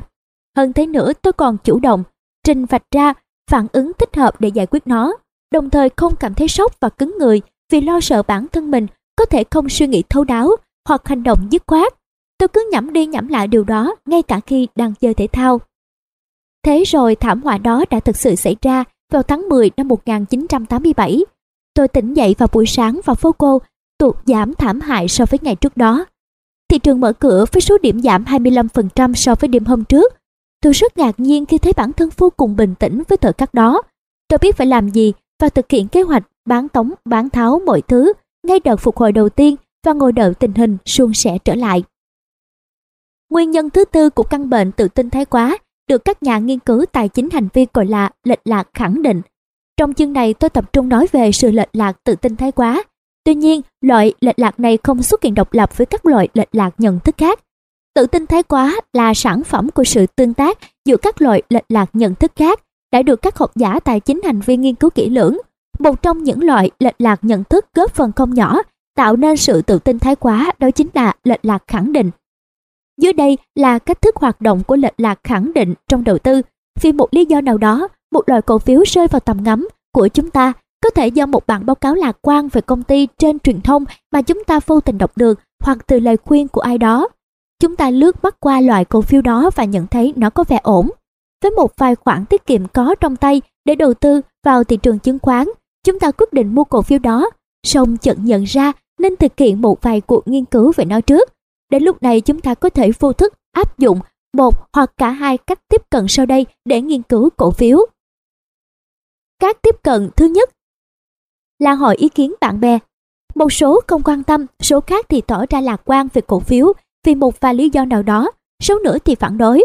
Với những người lạc quan về cổ phiếu, chúng ta sẽ nhanh chóng có được một cuộc thảo luận thú vị với họ, bởi điều đó giúp củng cố thêm niềm tin của chúng ta. Ngược lại, với những người phản đối, chúng ta thường tỏ ra coi thường và tranh luận gay gắt về những luận điểm phản đối mà họ đưa ra. Chúng ta tìm kiếm sự khẳng định và đơn giản phớt lờ hoặc cố gạt bỏ những quan điểm trái ngược khó chịu. Cách tiếp cận thứ hai là tìm kiếm dữ liệu và xin ý kiến chuyên gia từ các nhà phân tích chứng khoán. Một lần nữa, phản ứng vô thức chung của chúng ta là tìm kiếm và dành nhiều thời gian khẳng định các bằng chứng, đồng thời bưng bít mọi bằng chứng hoặc quan điểm trái ngược mà chúng ta vấp phải. Hơn thế nữa, có một xu hướng khá phổ biến, đó là khi vấp phải những bằng chứng hoặc quan điểm mâu thuẫn với quan điểm trước đó của mình, chúng ta sẽ tìm cách diễn giải chúng theo hướng có lợi cho quyết định của mình. Nếu tỉnh táo có thể nhận thấy, xu hướng này tồn tại quanh chúng ta trong cuộc sống hàng ngày. Khi một bản tin mang tính trung lập xuất hiện, sẽ có ối kẻ phơi chằng ngay lấy và dùng nó để chống lại các quan điểm đối nghịch hoặc trong các cuộc tranh luận. Lệch lạc khẳng định rất phổ biến trong tất cả chúng ta. Cuối chương này tôi sẽ gợi ý vài chiến lược nhắm trực tiếp vào vấn đề này. Trong một khoảnh khắc, bất cứ khi nào nhận ra bản thân có quan điểm mạnh mẽ vào một vấn đề nào đó, hãy cố gắng ngăn cản bản thân không bị trói buộc và coi nó như một khả năng duy nhất. Nếu không đầu tư tìm kiếm, chúng ta sẽ không thể nào tìm ra những lựa chọn tốt hơn. Khi trong đầu nghĩ rằng chỉ có một lựa chọn duy nhất, hãy cố tìm ra một phương án thay thế khả thi trước khi tự làm hại bản thân. Cách làm này luôn luôn khiến tôi ngạc nhiên bởi sức mạnh hiệu quả mà nó mang lại. Lựa chọn đầu tiên của tôi là không bao giờ chắc chắn vào bất cứ thứ gì, và nhờ đó tôi có thể đưa ra đánh giá tốt hơn. Tương tự, cuộc đời chắc hẳn sẽ toàn màu hồng nếu không có bất cứ sự phản đối nào. Nếu không có chúng, chúng ta sẽ không thể nhìn vấn đề một cách đúng đắn và đưa ra những câu hỏi chính xác. Có một câu chuyện về cuộc họp nổi tiếng của các giám đốc điều hành hãng General Motors. Trong cuộc họp, mọi người đều đồng ý với đề xuất hoạt động của tổng giám đốc. Thế là ông ta bực bội đuổi tất cả ra ngoài và tuyên bố họ đừng trở lại nếu không có bản liệt kê các ý kiến phản đối đề xuất của ông. Các nhà đầu tư giỏi thường nói một cách kiên định rằng những quyết định khó khăn nhất mà họ phải vất vả rất lâu mới có thể đưa ra chính là những quyết định tuyệt vời nhất. Đầu tư đồng nghĩa gánh lấy rủi ro, tình hình càng chắc chắn, lợi nhuận tiềm năng càng nhỏ. Ngược lại, nếu mọi thứ đều mù mờ, lợi nhuận có thể sẽ rất lớn nếu chúng ta ra quyết định đúng. Nguyên nhân thứ năm của căn bệnh tự tin thái quá, đó là ký ức chọn lọc. Thứ vô cùng âm thầm và ảnh hưởng tới hầu hết các nhà đầu tư. Thông thường chúng ta cảm thấy thoải mái khi nghĩ tới các khoản đầu tư mang lại lợi nhuận lớn hoặc chi ít là rất tốt. Có những khoản đầu tư chúng ta muốn nhớ tới một cách vô thức. Chẳng những thế, chúng là những khoản đầu tư mà chúng ta muốn kể cho người khác. Việc không ngừng kể về huyền thoại, những khoản đầu tư tốt nhất càng khiến chúng ta nhớ về chúng rõ rệt hơn. Ngược lại, chúng ta sẽ không bao giờ muốn nhớ tới những khoản đầu tư cho kết quả thua lỗ hoặc không như mong đợi. Đây là một khía cạnh khá quen thuộc trong đầu tư, dù chúng ta có lành nghề đến đâu đi chăng nữa. Đó là những khoản đầu tư chúng ta vô tình không muốn nhớ hay kể với những người khác. Một phần về lòng tự trọng của bản thân, chúng ta cảm thấy đau lòng khi nhớ hoặc nói về chúng, và dần dà chúng ta sẽ gạt chúng ra khỏi trí nhớ. Sự thật là tất cả mọi người đều có ký ức chọn lọc, ở đó chứa đầy những thành công trong quá khứ. Còn những thất bại nhanh chóng bị gạt khỏi tâm trí. Ký ức của chúng ta giờ đây hoàn toàn mất cân bằng. Chính vì lẽ đó chúng ta ảo tưởng rằng mình là một nhà đầu tư cực khôi. Điều này càng làm ảo tưởng về sự vượt trội và sự kiểm soát trong chúng ta mạnh mẽ hơn. Trong đầu tư có một khía cạnh liên quan tới ký ức chọn lọc. Hầu hết chúng ta đều không có thói quen lưu giữ những bản ghi chép chi tiết. Chúng ta cũng không theo dõi hoặc không nắm rõ hoạt động đầu tư của mình trong quá khứ. Nguyên nhân là do chúng ta chỉ nhớ rõ những thương vụ thành công và gạt bỏ những thương vụ thất bại ra khỏi trí nhớ. Kết quả là chúng ta sẽ có xu hướng đánh giá thấp phần rủi ro của bản thân và điều đó khiến chúng ta có nguy cơ gánh chịu những rủi ro lớn hơn. Đặc biệt, khi danh mục đầu tư của chúng ta trong tình trạng không được đa dạng hóa tích hợp, nguyên nhân là do sự tự phụ thuộc vào khả năng lựa chọn cổ phiếu của chúng ta. May mắn thay có một chiến lược thực sự tốt để chống lại ký ức lựa chọn và tôi sẽ giải thích nó ở cuối chương này. Một khía cạnh khác của sự tự tin thái quá là câu hỏi về mối tương quan giữa sự chắc chắn và sự chính xác trong những đánh giá của chúng ta. Các nhà nghiên cứu từng tiến hành một nghiên cứu quan trọng và phát hiện ra rằng mối tương quan này đều giống nhau ở tất cả mọi người, từ các chuyên gia đào tạo bài bản cho đến những người bình thường. Nghiên cứu đưa ra một loạt câu hỏi, trong đó câu hỏi quan trọng hơn cả đó là các đối tượng tham gia nghiên cứu chắc chắn bao nhiêu % về câu trả lời của mình. Chính vì các câu hỏi có một căn cứ rõ ràng, việc so sánh tính chắc chắn và tính chính xác của các câu trả lời sẽ dễ dàng hơn. Dưới đây là kết quả cụ thể của nghiên cứu. Khi đối tượng nghiên cứu chắc chắn 100% về câu trả lời, mức độ chính xác của họ chỉ khoảng 80%. Khi các đối tượng nghiên cứu chắc chắn 90% về câu trả lời, độ chính xác giảm còn 75%. Khi các đối tượng nghiên cứu chắc chắn 80% về câu trả lời, độ chính xác chỉ còn 65% và cứ tiếp tục theo tỷ lệ như vậy. Những kết quả rút ra từ nghiên cứu trên đây chỉ ra rằng độ chắc chắn của chúng ta luôn cao hơn ở mức độ chính xác. Cuộc kiểm tra nào cũng cho kết quả như vậy. Điều này giúp giải thích một xu hướng chung của con người, đó là chúng ta luôn tự tin thái quá về hầu hết mọi lĩnh vực. Nghiên cứu cũng cho thấy các chuyên gia trong một lĩnh vực nào đó, khi tham gia khảo sát, cũng không đạt kết quả cao hơn những người bình thường. Kết quả này nhắc nhở chúng phải vô cùng cẩn trọng với căn bệnh tự tin thái quá trong mọi lĩnh vực, những nơi chúng ta có cảm giác mình có kiến thức tốt hơn mức bình thường. Các nhà nghiên cứu cũng cảnh báo về căn bệnh ảo tưởng tri thức, một trong những yếu tố góp phần khiến chúng ta tự tin thái quá. Các nhà nghiên cứu nhận thấy căn bệnh ảo tưởng tri thức không chỉ phổ biến ở người bình thường mà còn rất dễ bắt gặp ở những chuyên gia được đào tạo bài bản. Stuart Oskamp từng thực hiện một nghiên cứu vô cùng nổi tiếng, tự tin thái quá trong đánh giá tình huống, Thời báo tư vấn tâm lý 29 số 3 năm 1965. Đối với một loạt đối tượng từ các chuyên gia lâm sàng giàu kinh nghiệm, các sinh viên vừa tốt nghiệp cho đến thực tập sinh nghiên cứu, các đối tượng được đưa cho một số thông tin từ một tình huống thật, sau đó họ được yêu cầu đưa ra đánh giá dựa trên thông tin này. Cùng lúc đó, họ được tự tin như thế nào về độ chính xác của đánh giá vừa đưa ra, sau đó họ tiếp tục trải qua 3 giai đoạn tiếp theo của thí nghiệm, mỗi giai đoạn họ lại được cung cấp thêm nhiều thông tin hơn và tiếp tục được hỏi về cảm nhận cùng mức độ tự tin của mình đối với đánh giá vừa đưa ra. Kết quả thu được rất đáng ngạc nhiên, trong đó cho thấy chỉ có một sự khác biệt rất nhỏ giữa các chuyên gia giàu kinh nghiệm, các sinh viên và các nghiên cứu sinh. Khi đó đối tượng được cung cấp nhiều thông tin hơn, mức độ tự tin của họ cũng tăng mạnh từ hơn 30% trong giai đoạn 1 của thí nghiệm lên hơn 50% trong giai đoạn 4. Tuy nhiên, mức độ chính xác trong các đánh giá chỉ quanh quẩn ở mức 27% trong giai đoạn 1, sau giảm xuống 23% trong giai đoạn 2 và chỉ tăng nhẹ lên 29% trong giai đoạn 3 và 4. Trên cùng nhiều thí nghiệm khác tương tự cho thấy tất cả mọi người từ các chuyên gia cho đến người bình thường đều có một ảo tưởng chung, đó là càng nhiều thông tin, độ chính xác của đánh giá càng cao. Ảo tưởng càng nhiều thông tin càng tốt nằm trong trực giác của tất cả chúng ta. Khi đối mặt với những quyết định khó khăn, bản năng tự nhiên của chúng ta là hỏi hoặc tìm kiếm thêm nhiều thông tin, bởi chúng ta nghĩ như thế, việc ra quyết định sẽ dễ dàng hơn. Trong bất cứ trường hợp nào, ngay cả khi thông tin bổ sung tốt hoặc thậm chí tốt hơn thông tin ban đầu, nó cũng chưa chắc giúp chúng ta đưa ra đánh giá tốt hơn. Vấn đề không nằm ở chỗ chúng ta có bao nhiêu thông tin, và điều quan trọng chúng ta phải biết những yếu tố nào quan trọng đang chi phối tình hình. Nói cách khác, thông tin là cần thiết, song chúng ta sẽ làm gì với nó mới là điều quan trọng. Tóm lại, càng nhiều thông tin, mức độ tự tin càng tăng, song nó không giúp cải thiện kỹ năng đánh giá và ra quyết định của chúng ta.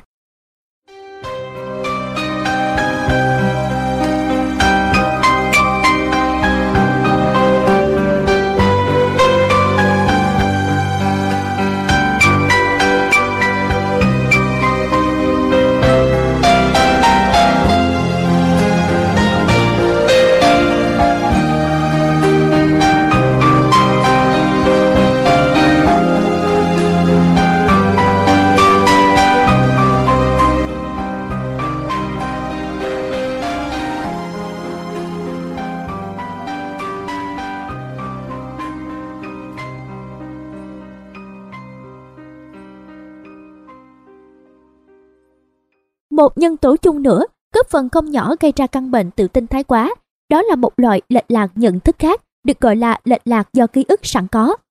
Tôi vẫn nhớ khoảnh khắc Eureka, tìm ra rồi mà mình từng trải qua. Đó là lần đầu tiên tôi biết đến loại lệch lạc nhận thức này. Nó tạo cho tôi rất nhiều cảm xúc về một thứ mà tôi cảm nhận đang hiển hiện ở đó, song tôi lại không đủ khả năng để trình bày nó một cách rõ ràng. Lệch lạc do ký ức sẵn có xuất hiện khi chúng ta chịu tác động cực lớn từ ba loại tình huống. Chúng vô tình khiến chúng ta đưa ra những đánh giá hoàn toàn khác biệt, trái ngược với mọi nguyên lý xác suất. Dưới đây là ba loại tình huống với mức độ ảnh hưởng lớn hơn hẳn so với những sự kiện thường xuyên xảy ra khác, có xu hướng xuất hiện đột ngột. Một sự việc gì đó xảy đến với bản thân hoặc người vô cùng thân thiết với chúng ta, một sự việc vô cùng choáng váng hoặc trong một vài trường hợp vô cùng dữ dội được giới truyền thông nhắc đi nhắc lại. Một sự việc xảy ra thường xuyên hơn so với quá khứ. Đây là những sự kiện sẵn có nhất trong ký ức của chúng ta và do đó hình thành nên sự lệch lạc do ký ức sẵn có. Loại lệch lạc nhận thức này gây ra ba vấn đề lớn khiến chúng ta đưa ra những đánh giá nghèo nàn. 1. Quy mô thử nghiệm quá nhỏ hẹp. Do chỉ nhìn thấy một phần rất nhỏ trong bức tranh tổng thể rộng lớn hơn, chúng ta có thể không áp dụng bất cứ nguyên lý xác suất nào. Giả sử một người hỏi chúng ta đi ô tô hay đi máy bay an toàn hơn, để đánh giá xác suất xảy ra tai nạn giữa ô tô và máy bay, chúng ta buộc phải biết các số vụ tai nạn của mỗi loại phương tiện, cũng như độ dài khoảng cách theo km mà chúng phải di chuyển. Những dữ liệu này sẽ giúp chúng ta đánh giá xác suất tai nạn của mỗi phương tiện. Tuy nhiên, các vụ tai nạn máy bay rất được giới truyền thông chú ý và đăng tải thường xuyên, trong khi hầu hết các vụ tai nạn giao thông thì ít khi được báo đài đưa tin. Kết quả, hầu hết mọi người nghĩ đi máy bay nguy hiểm hơn đi ô tô, trong khi thực tế cho thấy các vụ tai nạn ô tô có số lượng lớn hơn rất nhiều. 2. Làm chúng ta mất cảm quan về tỷ lệ. Do chỉ khắc ghi vào tâm trí những vụ việc thường xuyên xảy ra, rất dữ dội hoặc liên quan tới bản thân, chúng ta sẽ coi chúng quan trọng hơn so với thực tế.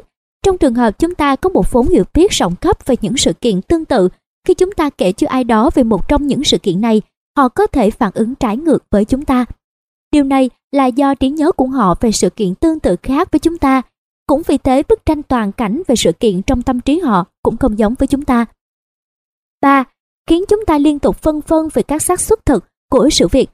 Sau vụ khủng bố tòa nhà thương mại thế giới ở thành phố New York năm 2011, nhiều người Mỹ cảm thấy sợ đi máy bay và quay sang sử dụng ô tô trong các chuyến đi xa. Tuy nhiên, trong ngày diễn ra thảm họa 11 tháng 9, chỉ có 4 máy bay trong tổng số 14.000 chuyến bay bị bắt cóc, và đây cũng là sự kiện từng xảy ra ở nước Mỹ trong nhiều năm. Tuy nhiên, những hình ảnh kinh hoàng được giới truyền thông phát đi phát lại đã tẩy não người Mỹ, thậm chí ngay cả những người thường xuyên sử dụng toán xác suất trong công việc chuyên môn cũng bị ảnh hưởng. Kết quả, họ không ngừng đánh giá xác suất thực của sự kiện này. Như vậy, cảm xúc đã hoàn toàn lấn át nguyên nhân. Tổng kết, tất cả chúng ta đều có xu hướng tự tin thái quá. Chúng ta cho rằng căn bệnh này những người khác đều mắc phải, ngoại trừ chính mình. Bản thân tư tưởng này cũng là một dạng tự tin thái quá. Tự tin thái quá bắt nguồn từ ảo tưởng của chúng ta về sự vượt trội của bản thân, từ niềm tin tự nhiên rằng chúng ta có thể kiểm soát được những sự kiện ngẫu nhiên và bản thân biết cách hoạch định tốt hơn người khác. Từ trí tưởng tượng hạn chế, từ sự lệch lạc khẳng định trong quá trình tìm kiếm thông tin và ra quyết định, từ hồi ức có chọn lọc, từ sự quá chắc chắn về mọi thứ hơn cả những gì thực tế chứng minh, từ niềm tin sai lầm rằng càng nhiều thông tin càng tốt cho quá trình ra quyết định, và cuối cùng là từ sự lệch lạc do ký ức tính sẵn có. Đây là một danh sách dài có tác dụng làm rõ căn bệnh tự tin thái quá phổ biến ra sao trong cuộc sống của chúng ta và đặc biệt là trong đầu tư. Bằng việc hiểu rõ sự tự tin thái quá là gì, nó xuất phát từ đâu và nó gây ra những vấn đề gì, chúng ta có thể hiểu rõ giá trị của sự cần thiết phải vượt qua nó nếu chúng ta có ý định trở thành các nhà đầu tư hiệu quả. Các chiến lược. 1. Hãy thật cảnh giác để không đưa ra các quyết định đầu tư chỉ dựa trên những mô hình dữ liệu nhỏ. Trong phân tích cơ bản và đặc biệt trong phân tích kỹ thuật, có rất nhiều niềm tin chưa được chứng minh một cách khoa học và bài bản. Một yêu cầu căn bản trong nhiều bộ môn khoa học khác, chúng ta không thể khảo nghiệm tất cả những thứ mà mình có thể sử dụng. Song có một cách đơn giản giúp chúng ta vượt qua vấn đề mô hình nhỏ, đó là cố gắng hết mình trả lời những câu hỏi dưới đây. Mô hình hoặc ý tưởng nào phát huy hiệu quả bao nhiêu lần trong quá khứ? Bao nhiêu lần chúng không phát huy hiệu quả? Hãy cố gắng tỉnh táo để không bao giờ thừa nhận mọi thứ đều đúng nếu không nắm đầy đủ và có hệ thống các sự kiện đã được kiểm chứng, cho thấy khi nào mô hình đó được chứng minh là sai, khi nào mô hình đó được chứng minh là đúng. Cho dù câu trả lời của chúng ta cho câu hỏi trên đây có gai góc tới mức nào, hãy hiểu rằng đó là việc làm cần thiết, giúp chúng ta cảm thấy tự tin hơn khi sử dụng mô hình hoặc ý tưởng đó. Cách làm này cũng góp phần làm giảm mức độ tự tin thái quá của chúng ta. 2. Một trong những chiến lược mạnh mẽ nhất mà tôi rất yêu thích đó là luôn chắc chắn một cách tỉnh táo rằng với một quyết định đầu tư, chúng ta đều xem xét tỉ mỉ mọi thứ, cả tích cực lẫn tiêu cực, trước khi hình thành quan điểm riêng và thực thi nó. Chiến lược này đặc biệt mạnh mẽ khi chúng ta thấy bản thân mình tuyệt đối chắc chắn về việc mua một cổ phiếu nào đó. Đừng bao giờ mua cổ phiếu nếu không hiểu rõ nguyên nhân vì sao những người khác lại bán nó cho chúng ta. Có hai cách để thực thi chiến lược này. Cách thứ nhất là chỉ ra những mặt tích cực và tiêu cực. Đây là một kỹ thuật kinh điển mà tất cả mọi người đáng lẽ phải điều học khi còn ngồi trên ghế nhà trường và không bao giờ được phép quên. Lấy một mảnh giấy và vẽ một đường thẳng, chia mảnh giấy thành hai phần, một phần dùng để liệt kê mặt tích cực, phần còn lại dành cho mặt tiêu cực. Tiếp đó viết ra tất cả những lý do mà chúng ta biết vào cả hai cột. Nếu chúng ta có nhiều lý do ủng hộ cho quyết định của mình, trong khi ít hoặc không có lý do phản đối, điều đó có nghĩa chúng ta đang tự tin thái quá. Quan điểm thiếu cân bằng như vậy sẽ khiến chúng ta phải đối mặt với nguy cơ đưa ra quyết định nghèo nàn. Hãy ép bản thân nghĩ về những lý do giải thích vì sao một ai đó lại quyết định trở thành người bán cổ phiếu trong giao dịch mà chúng ta đề xuất. Nếu không thể tìm ra lý do, hãy tìm một ai đó có thể giúp chúng ta tìm ra những mặt tiêu cực. Chỉ khi hai cột của mảnh giấy được phủ kín, chúng ta mới bắt đầu cân nhắc tất cả các lý do và quyết định đưa ra sẽ tốt hơn rất nhiều trong hầu hết trường hợp. Có một sự thật là chúng ta khá thường xuyên làm trước rồi mới quyết định. Cách làm thiếu nghiên cứu và tư duy, những thứ sẽ giúp chúng ta không bị thua lỗ nặng nề, như vậy càng khiến chúng ta tự tin thái quá. Cách thứ hai là tìm kiếm một luật sư của quỹ. Cụm từ này bắt nguồn từ một quá trình, trong đó các giáo hoàng trong giáo hội Thiên Chúa cân nhắc quyết định phong thánh cho một nhân vật nào đó. Nói ngắn gọn, đây là một vụ kiện mang tính thương vị. Giáo hoàng sau đó sẽ chỉ định một người chuyên trách giáo hội, hay còn gọi là luật sư của quỹ. Vì luật sư này có nhiệm vụ điều tra và tiến hành một vụ kiện phản đối quyết định phong thánh của giáo hoàng. Với tư cách là các nhà đầu tư, chúng ta cũng có thể áp dụng biện pháp tương tự. Khi nhận thấy mình chỉ tìm được những lý lẽ thiên vị cho quyết định đầu tư, chúng ta có thể thử tìm một ai đó có khả năng và sẵn sàng phản bác hoạt động giao dịch mà chúng ta đề xuất. Một khi đã có được những ý kiến ủng hộ và phản đối, chúng ta có thể cân nhắc các lý lẽ và tiến tới một quyết định sáng suốt hơn. Ý tưởng chủ đạo của cả hai cách làm nói trên đó là hãy trở thành một người theo chủ nghĩa hoài nghi, đồng thời thực hành các biện pháp nổi danh với tên gọi tư duy đối nghịch. Ở đó chúng ta có thể chọn một ý kiến bất kỳ, được chấp nhận rộng rãi và bác bỏ nó. Cách làm này sẽ phát huy hiệu quả cao nhất khi những người xung quanh chúng ta dường như cũng tin rằng đây là lúc mọi thứ cần được thay đổi. Việc tránh không bị cuốn theo số đông trong những thời điểm như vậy rất có lợi cho nhà đầu tư. Tôi sẽ thảo luận chi tiết vấn đề này trong phần 2 của cuốn sách. 3. Hãy trau dồi và phát triển nhận thức rằng chất lượng luôn tốt hơn số lượng. Ý tưởng ở đây là hãy tập trung vào những thứ quan trọng, đừng lãng phí quá nhiều thời gian và sức lực cho những thứ không tạo nên sự khác biệt thực sự cho quyết định. Để áp dụng điều này, cách tốt nhất là đọc và học thêm về phân tích cơ bản lẫn phân tích kỹ thuật, sau đó nhận diện rõ đâu là yếu tố phản biện đối với loại đầu tư của chúng ta trong phân tích cơ bản. Tương tự, chỉ ra đâu là ý tưởng chủ đạo hoặc chỉ báo chính xác cho phương pháp đầu tư của chúng ta. Tiếp đó ưu tiên tập trung vào chúng trước tiên. Chẳng hạn, động lực, chỉ số RSI. Chú thích: chỉ số RSI dùng để đo sức mạnh hoặc độ yếu tương đối của một loại chứng khoán khi nó tự so sánh với chính nó trong một khoảng thời gian nhất định, thường dùng là 14 ngày. RSI là một công cụ đo dao động có biên trên và biên dưới dao động từ 0 đến 100. Hết chú thích. Chỉ báo dao động Stochastic, biểu đồ MACD, đường trung bình hội tụ hoặc phân kỳ đều là những công cụ đo lượng dao động giá cả. Nếu cần một công cụ đo lượng dao động giá cho phương pháp đầu tư của mình, chúng ta nên tiến hành kiểm tra để tìm ra công cụ thích hợp nhất với phương pháp của mình và sử dụng nó. Bước tiếp theo, không được chú ý vào một hoặc một vài cổ phiếu mà chúng ta tình cờ bắt gặp. Đây là một khía cạnh khác của vấn đề mô hình nhỏ mà chúng ta đã thảo luận ở phần trên. Thay vào đó, hãy áp dụng tiêu chuẩn cơ bản và kỹ thuật cho tất cả các cơ hội, sau đó lựa chọn một cơ hội tốt nhất và phân tích chuyên sâu nó. Ý tưởng tôi luôn tâm niệm trong đầu đó là không bao giờ phải lòng một cổ phiếu mà mình biết rất rõ. Trên thực tế, tôi đã rèn luyện cho mình thói quen tò mò hơn đối với những loại cổ phiếu quen thuộc thay vì những cổ phiếu lạ lẫm trong một núi các loại cổ phiếu mà tôi có thể đầu tư. 4. Hãy cân nhắc mọi khía cạnh phản biện. Đây là một tập hợp con của chiến lược trên đây, trong đó khuyến cáo nhà đầu tư nên tập trung vào những yếu tố quan trọng hoặc mang tính phản biện đối với tình huống hoặc cổ phiếu. Một khi đã quyết định nghiên cứu chuyên sâu một loại cổ phiếu, hãy sử dụng một kỹ thuật hữu dụng nổi tiếng với tên gọi phân tích là SWOT, viết tắt của điểm mạnh strength, điểm yếu weakness, cơ hội và nguy cơ. Kỹ thuật này có thể áp dụng trong phân tích và đánh giá một khoản đầu tư cụ thể. Đây cũng là một phương pháp giúp chúng ta xem xét mọi ảnh hưởng quan trọng đối với công việc kinh doanh. Để có cái nhìn ban đầu cơ bản về kỹ thuật này, vui lòng truy cập địa chỉ website http://en.wikipedia.org/wiki/swot/analyst. Một khi đã suy nghĩ thấu đáo những điểm mạnh, điểm yếu, cơ hội cũng như rủi ro của một ngành kinh doanh nào đó, chúng ta sẽ có được những quyết định đầu tư toàn diện hơn, thay vì nhắm mắt đầu tư khi trong tay chỉ có những thông tin hạn chế, cùng suy nghĩ hời hợt. Nếu cảm thấy khó có được cái nhìn rõ ràng về từng mục nhỏ trong kỹ thuật phân tích SWOT, bạn có thể áp dụng những ý kiến nêu trên trong phần chiến lược số 2. 5. Tất cả các nhà đầu tư giỏi đều lưu trữ những hồ sơ chất lượng. Một trong những việc làm quan trọng đó là đo lường hiệu suất đầu tư của chúng ta trong năm hiện tại và qua các năm. Việc tính toán và liên tục theo dõi tỷ lệ lợi nhuận thu về sẽ tạo cho chúng ta nền tảng tốt hơn để chống lại căn bệnh tự tin thái quá, thứ có thể phát sinh từ hồi chọn lọc của chúng ta về những thành công trong quá khứ. Nên nắm rõ lợi nhuận tuyệt đối cũng như lợi nhuận tương đối so với mục tiêu lợi nhuận trên vốn mà chúng ta đặt ra và chỉ số theo dõi thị trường thích hợp. Đối với các nhà đầu tư, chỉ số theo dõi thích hợp nhất là chỉ số lợi nhuận tổng, mô tả hoạt động tái đầu tư của cổ tức. 6.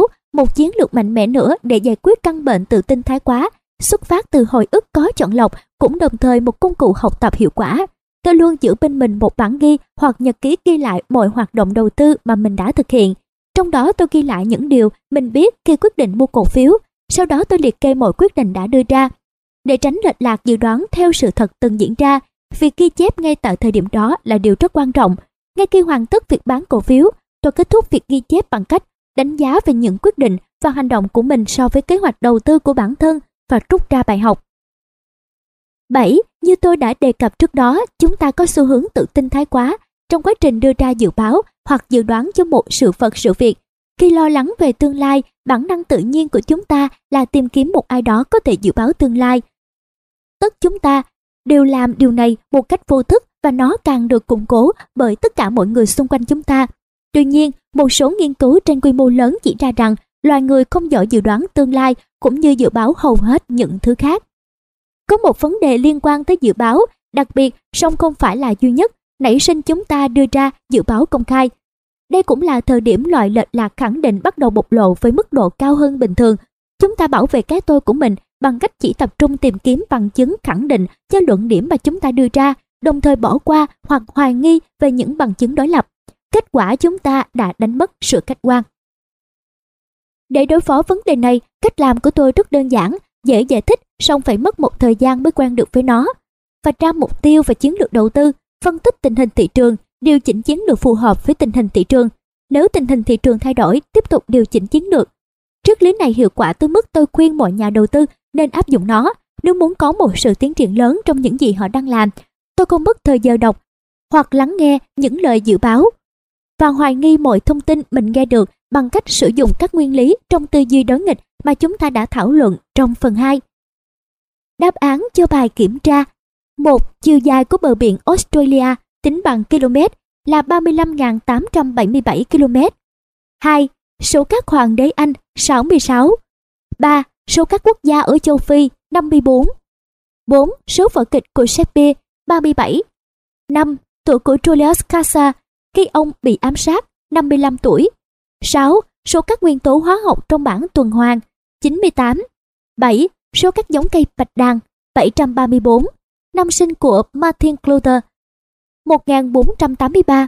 Chiều dài của máy gia tốc hạt lớn nằm dưới, nằm bên dưới mặt đất tại biên giới Pháp và Thụy Sĩ theo mét, 26.659 mét. 10. Chiều dài của tuyến đường sắt xuyên Siberia nối liền thành phố Vladivostok và thủ đô Moscow theo km là 9.289 km. Chương này được dựa trên bài thuyết trình tại Hội nghị quốc tế ATAA tổ chức tại Brisbane vào tháng 10 năm 2010. Bài thuyết trình này được đưa ra một lần nữa tại Hội nghị Doanh nhân Thái Bình Dương của tiến sĩ Alexander Elder ở Macau, Trung Quốc vào tháng 11 năm 2010. Tháng 5 năm 2012, bài thuyết trình được đăng tải với tiêu đề Kiểm soát vấn đề. Quý vị thính giả thân mến, vừa rồi quý vị và các bạn đã được lắng nghe xong phần 1B, mở rộng trí tuệ với chương 3 của quyển sách Tư duy như những nhà đầu tư vĩ đại. Ngay bây giờ hãy cùng nhau tiếp tục theo dõi nội dung của quyển sách này trên trang web ngườiviệtiêu người việt.com.